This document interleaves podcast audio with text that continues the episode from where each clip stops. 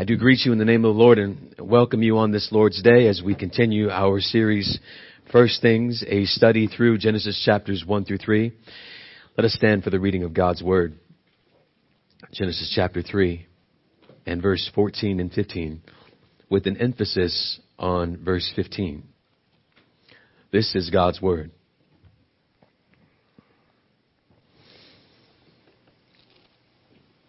The Lord said, the Lord God said to the serpent, because you have done this, cursed are you above all livestock and above all the beasts of the field.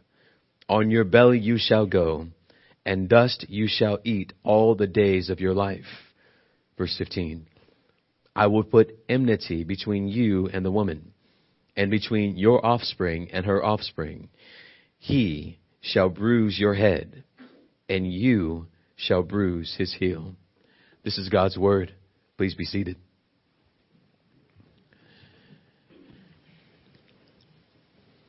Satan has tempted the woman to disobey God, and she took the bait.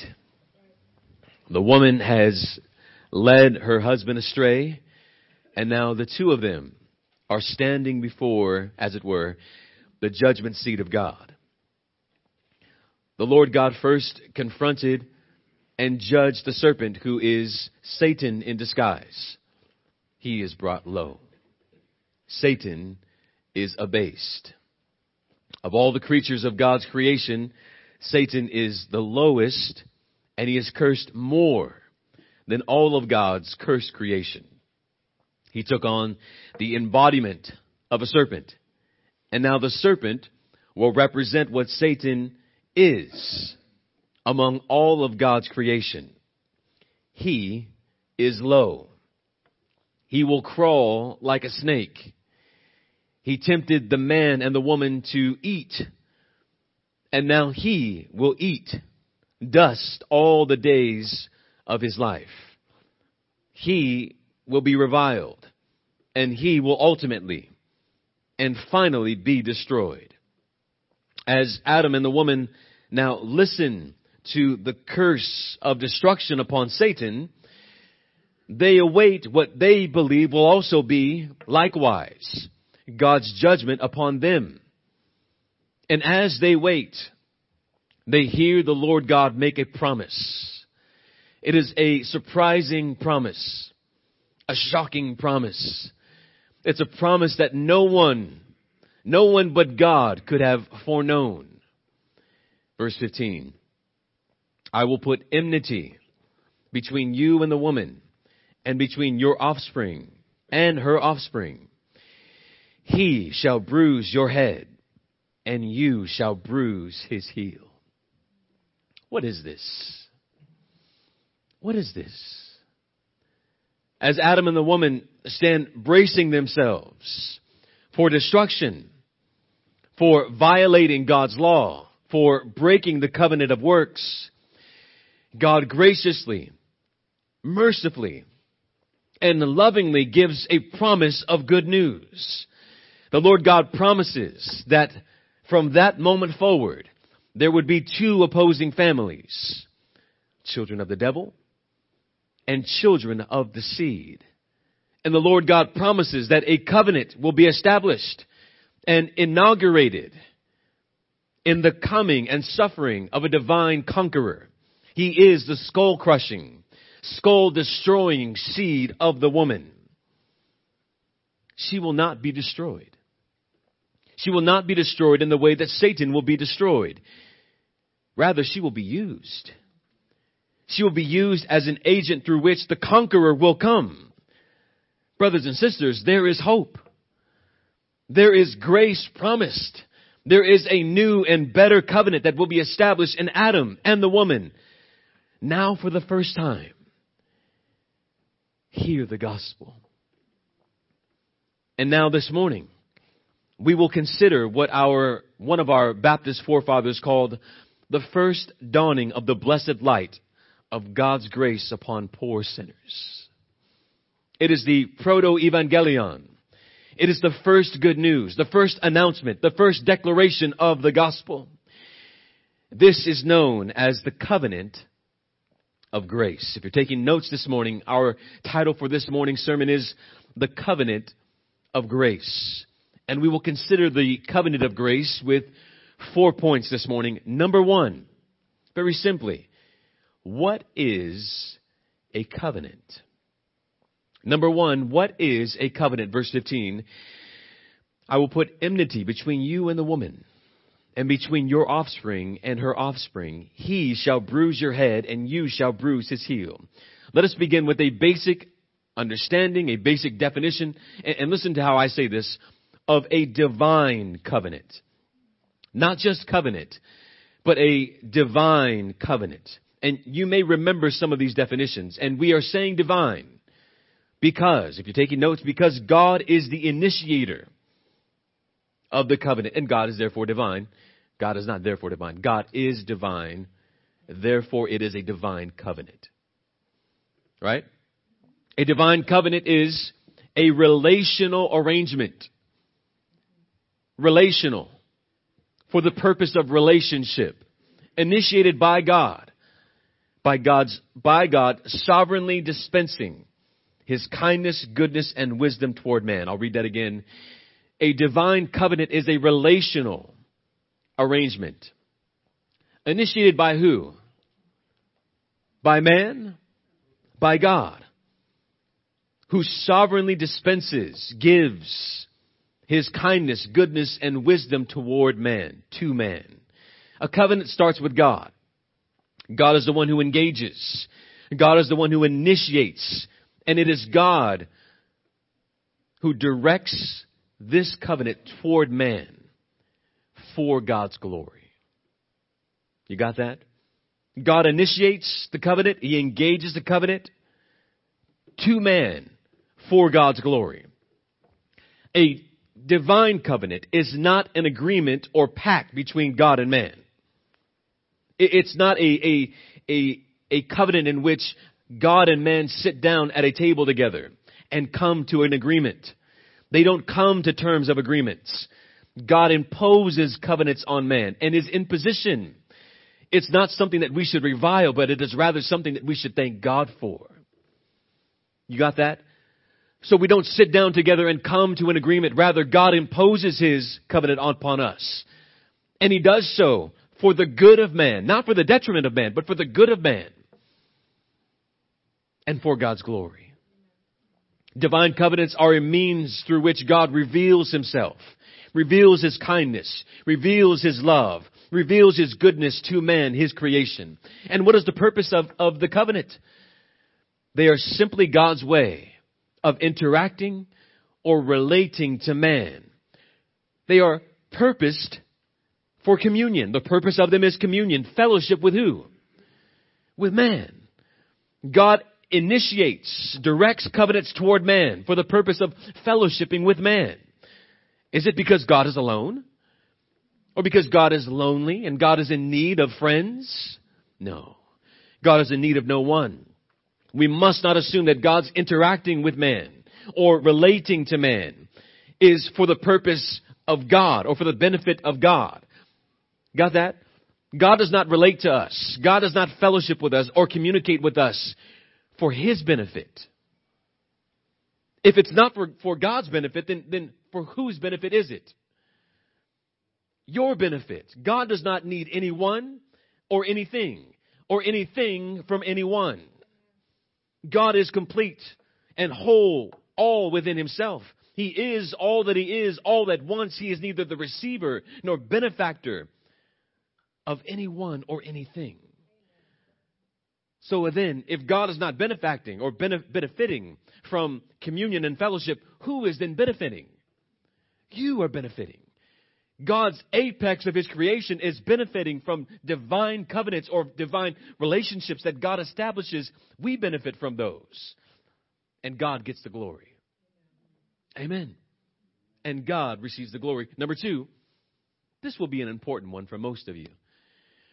Where is this covenant? The title of our sermon is Covenant of Grace. Where is this covenant? Genesis chapter three and verse fifteen, I will put enmity between you and the woman and between your offspring and her offspring. He shall bruise your head and you shall bruise his heel. Pause. Where is the word covenant in this passage? Are you looking at it? You see it anywhere?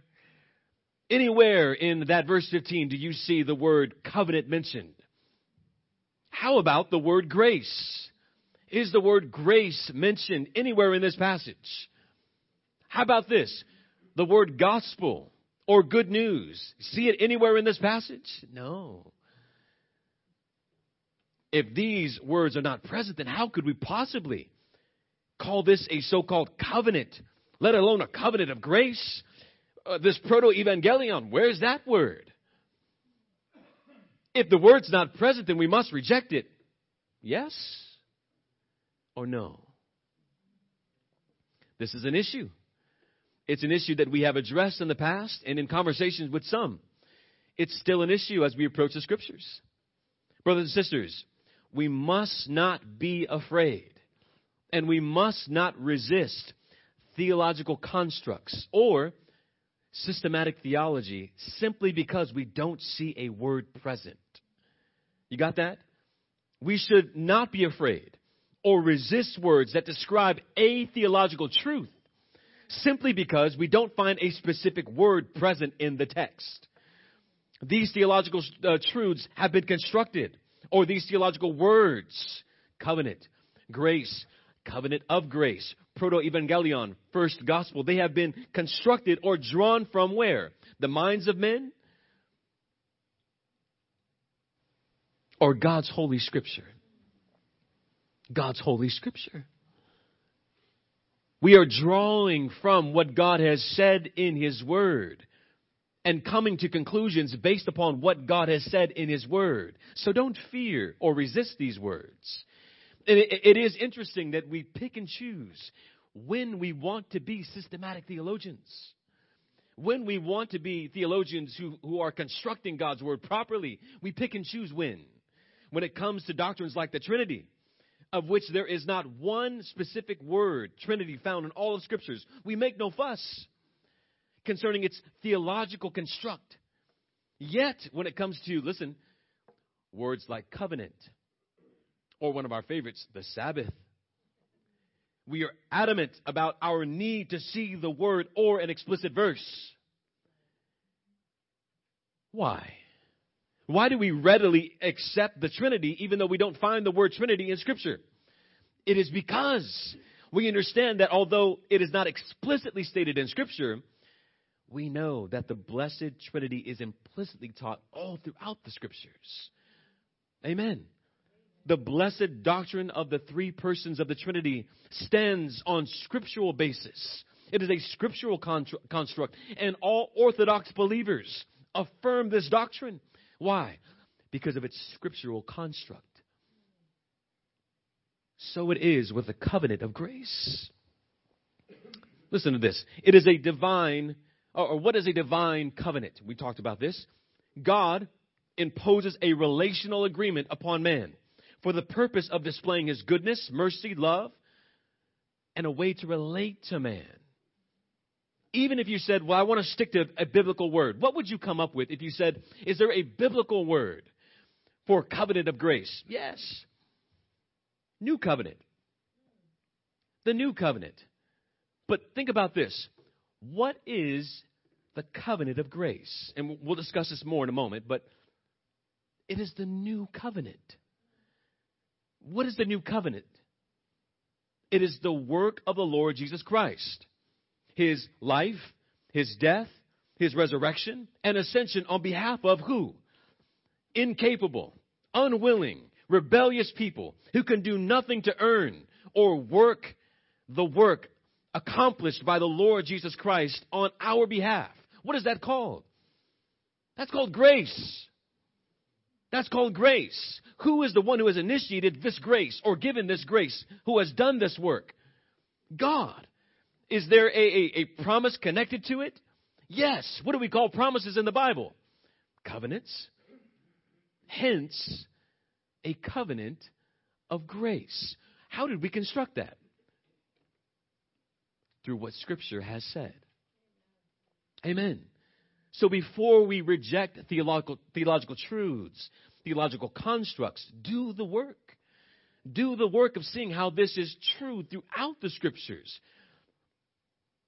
And that we are not making things up, or that these things are not coming out of the imaginations of men, but out of the Word of Almighty God.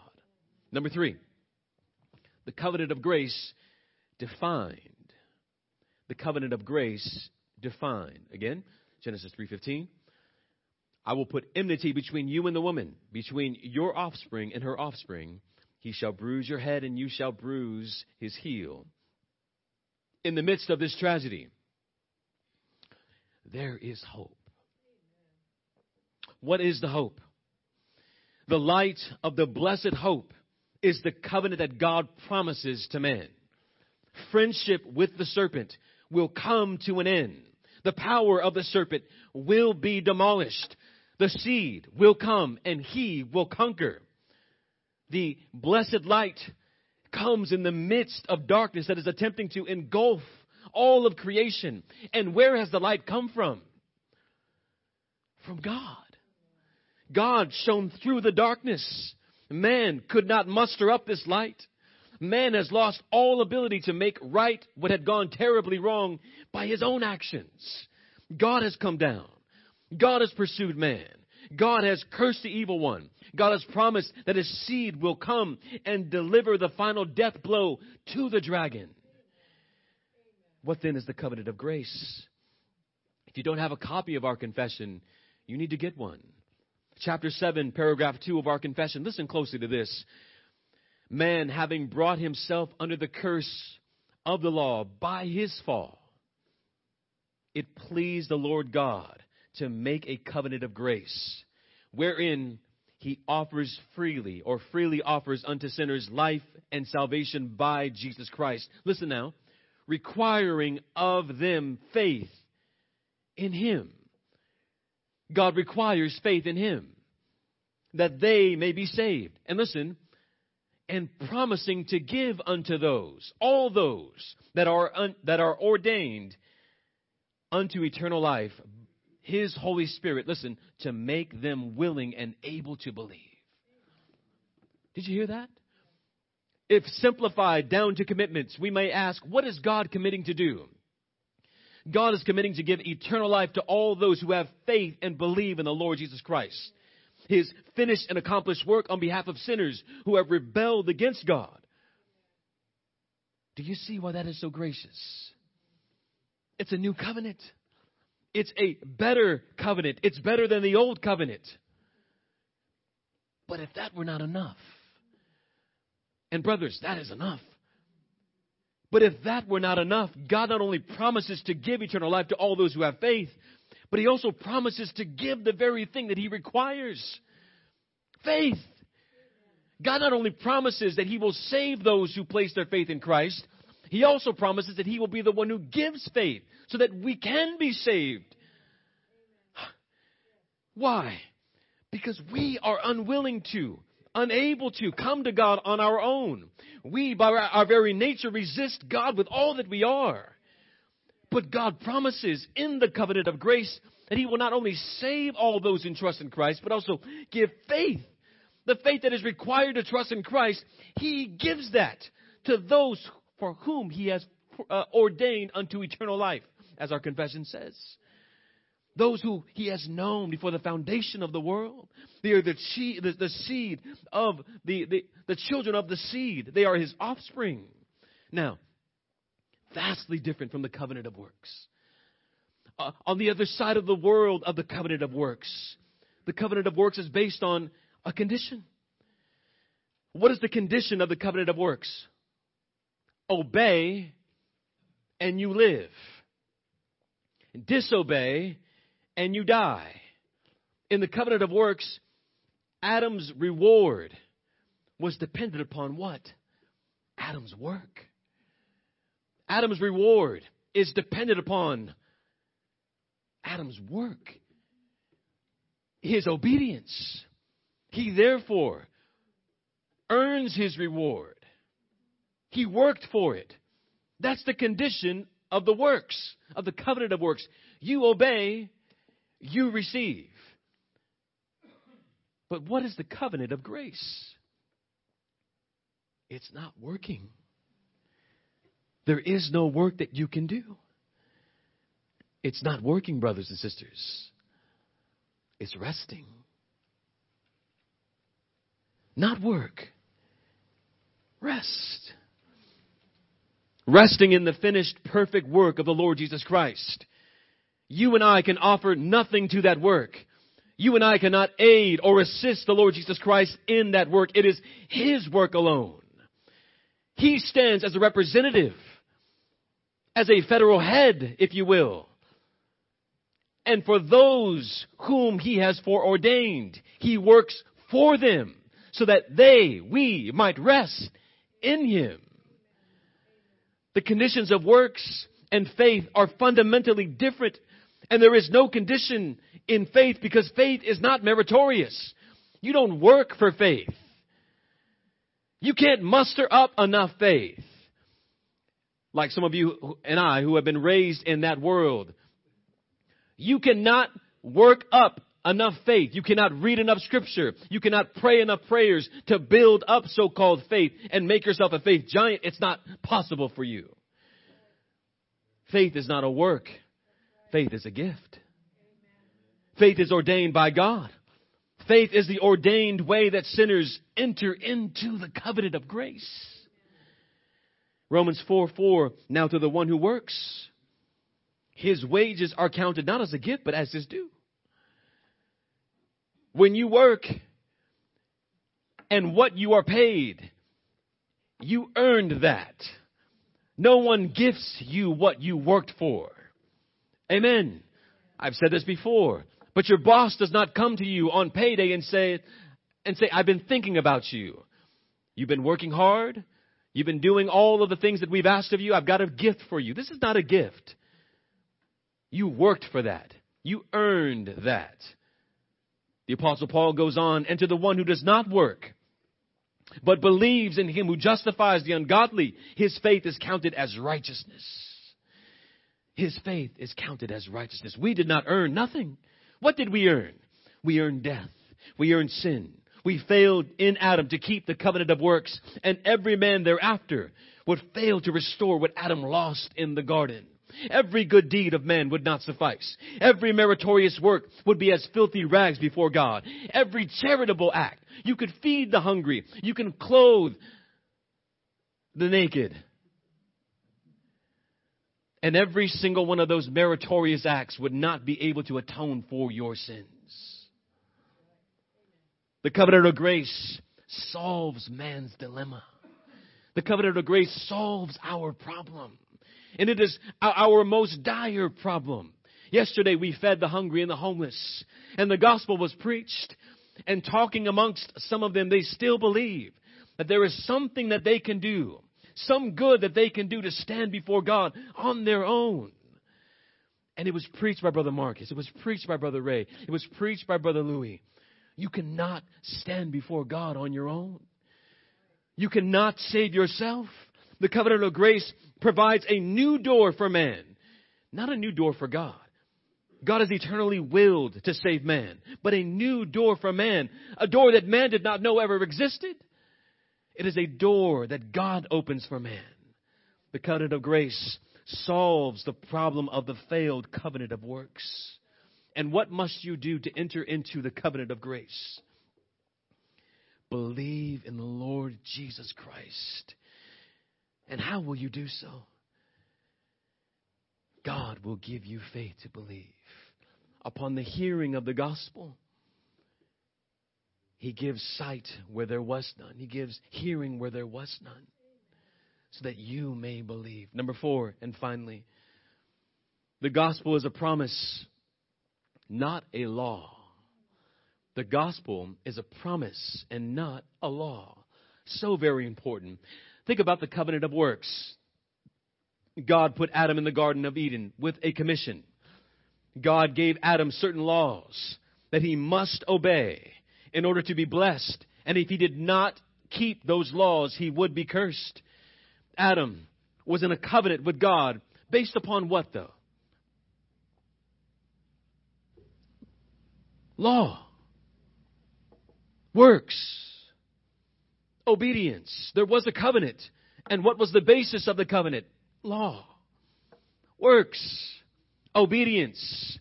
The beauty of Genesis three fifteen is that God gives Adam a new way that is wholly different to relate to him. A way that was previously unknown to Adam, but also a way that is now uh, different for Adam. A new covenant, but different than the former covenant. The former covenant uh, depended upon law, works, obedience. And now God makes a covenant with Adam that is based upon promises from God. Promises. God is opening a new door of hope, a new way of standing right before God. The Scriptures declare that this is a promise and not a law. And brothers and sisters, this is good news. This is the covenant of grace, not the covenant of works. Romans eleven six, if it is by grace, it is no longer on the basis of works. Otherwise, grace would no longer be grace. You got that? You have to get this point. Paul says it's not one and the other. You got that? It's not works and grace. You don't mix the two. You don't miss grace and works. It's either one or the other, not two together. Amen. It's either grace or it's works, but it's not both. Galatians three twelve, but the law is not of faith. Rather, the one who does them shall live by them. The one who obeys the law gets the benefits of what? The law. Can we obey the law? No. You are born a rebel against God. We cannot obey the law. Genesis or Galatians three eighteen, for if the inheritance comes by law, it is no longer on a basis of promise. The Scripture gives us a contrast from the law and the gospel, the covenant of works and the covenant of grace, whereby you can approach God on the basis of your obedience and expect the reward. Or you can approach God on His promise to freely give to those who trust not in themselves, but trust in Christ. How sad it is for someone to say, I believe that when I stand before God, I have done enough on my own to stand righteous before God. How do you know that you've done enough? How will you ever know that you've done enough? And that is the, that is the false gospel of Rome. How will you ever know that you have done enough to be justified before God? You will never know. This is why there is purgatory, so that if you were wrong in your estimation, there is at least a place in their view, in the false view, where you can make up for your false estimations or for your lack of work. This is no good news. This is no gospel. This is bad news. How would you like to come to the end of your life thinking that you've made it, only to find out you still got more work to do?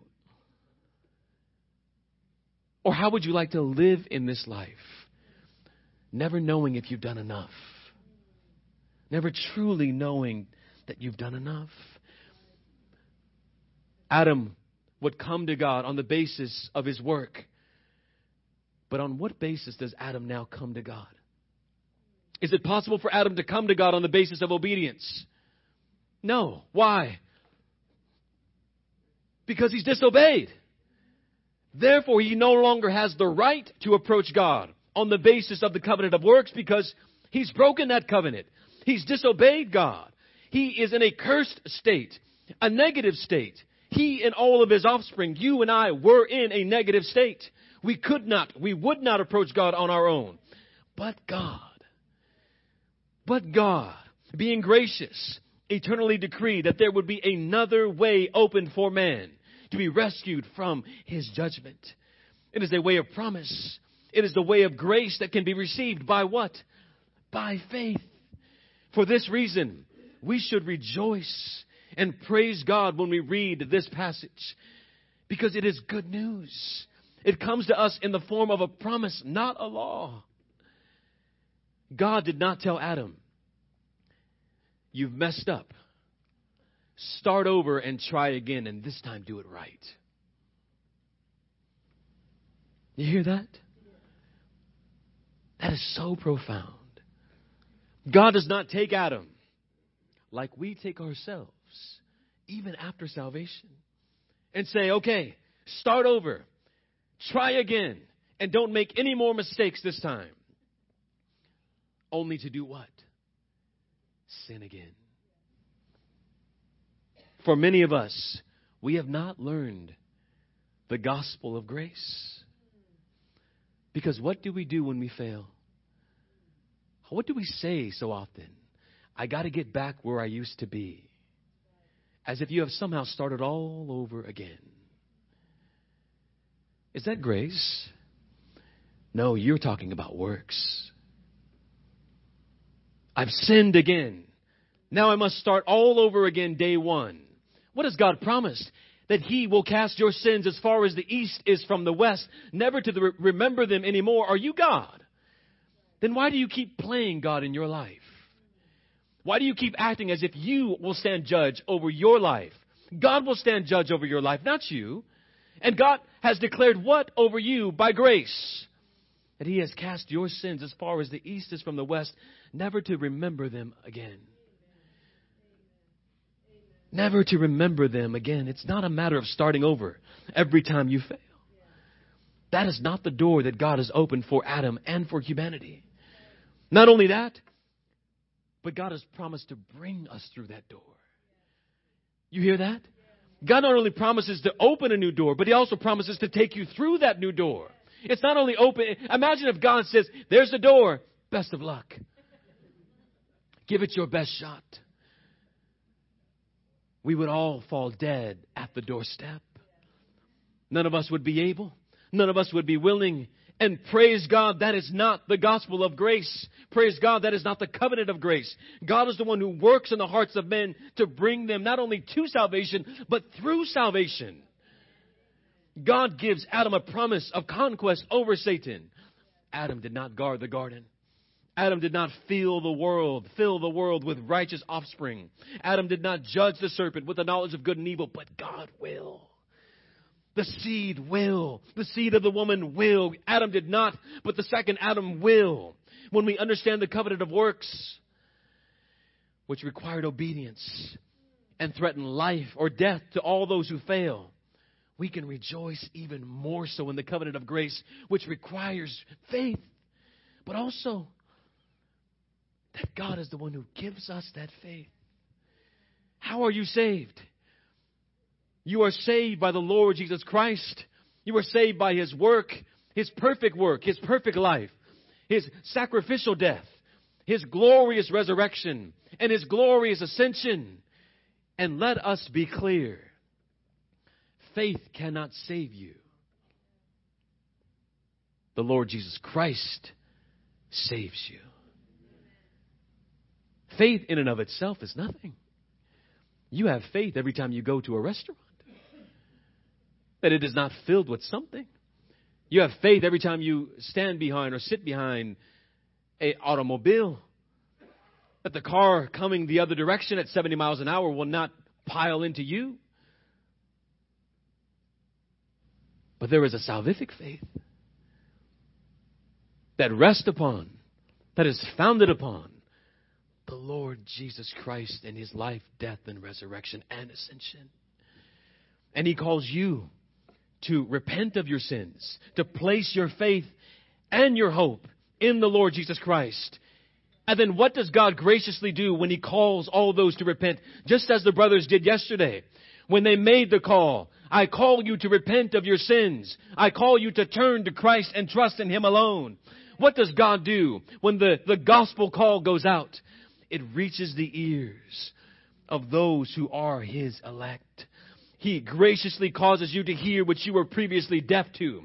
He graciously causes you to believe what you previously denied. He graciously softens what was previously hardened to the gospel. God requires faith in order to be saved, and God gives you the faith to be saved. It is a monergistic work. It is God's work. God's work alone. We contribute nothing to this work. Because the one who works receives the glory. and to God alone be the glory. The covenant of grace provides what it demands. Believe, and God gives us that belief. The covenant of work says, do this and live. The covenant of grace says, live and do this. The first place you work to gain life. The second place you are given life and then called to live in obedience. The law says, you will. But grace says, I will. The law says, you will. But grace says, I will. God will. And then you will. John Bunyan, wonderful quote that I came across, says this. Run, John, run, the law commands, but neither gives us feet nor gives us hands. Far better news the gospel brings. It bids us to fly and gives us wings. The law says, do this and live, but does not give you the strength to fulfill the commands. But the gospel is the opposite. It gives you life and then gives you the strength to live and obey. This is the gospel promise and not the law. The covenant of grace is a promise of what God will do. And because the covenant of grace is guaranteed and secured by God Himself, we can therefore invest, invest, and hear what I say, invest complete confidence and trust in Him. I like that word, invest confidence. We've invested in many things.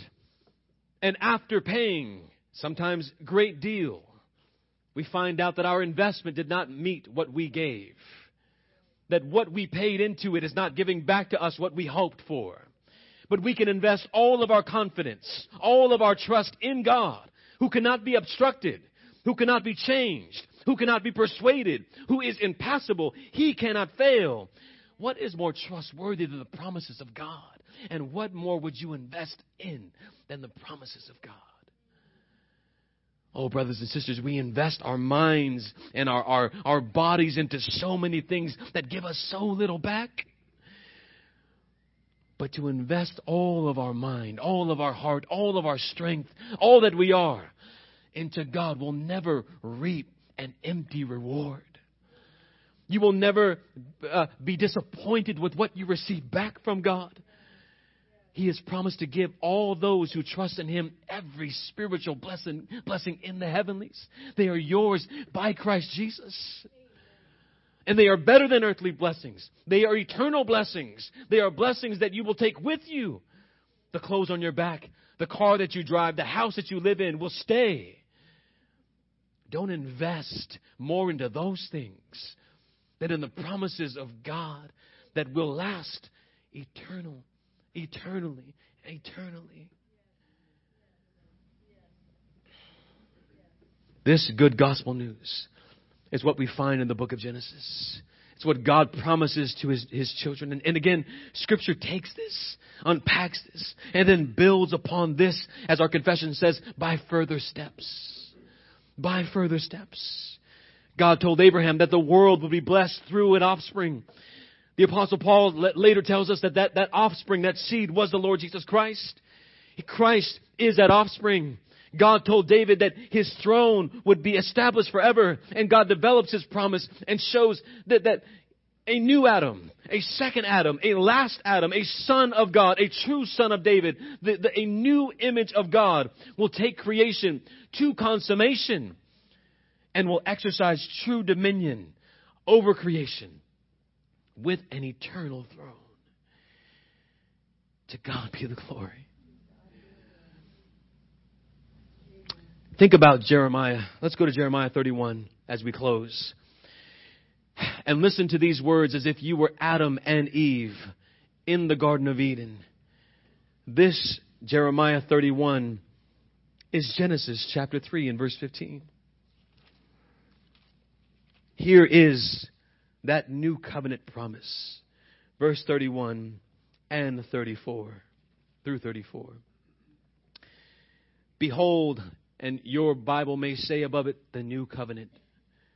Behold, the days are coming, declares the Lord, when I will make a new covenant with the house of Israel and the house of Judah, not like the covenant that I made with their fathers on the day when I took them by the hand to bring them out of the land of Egypt.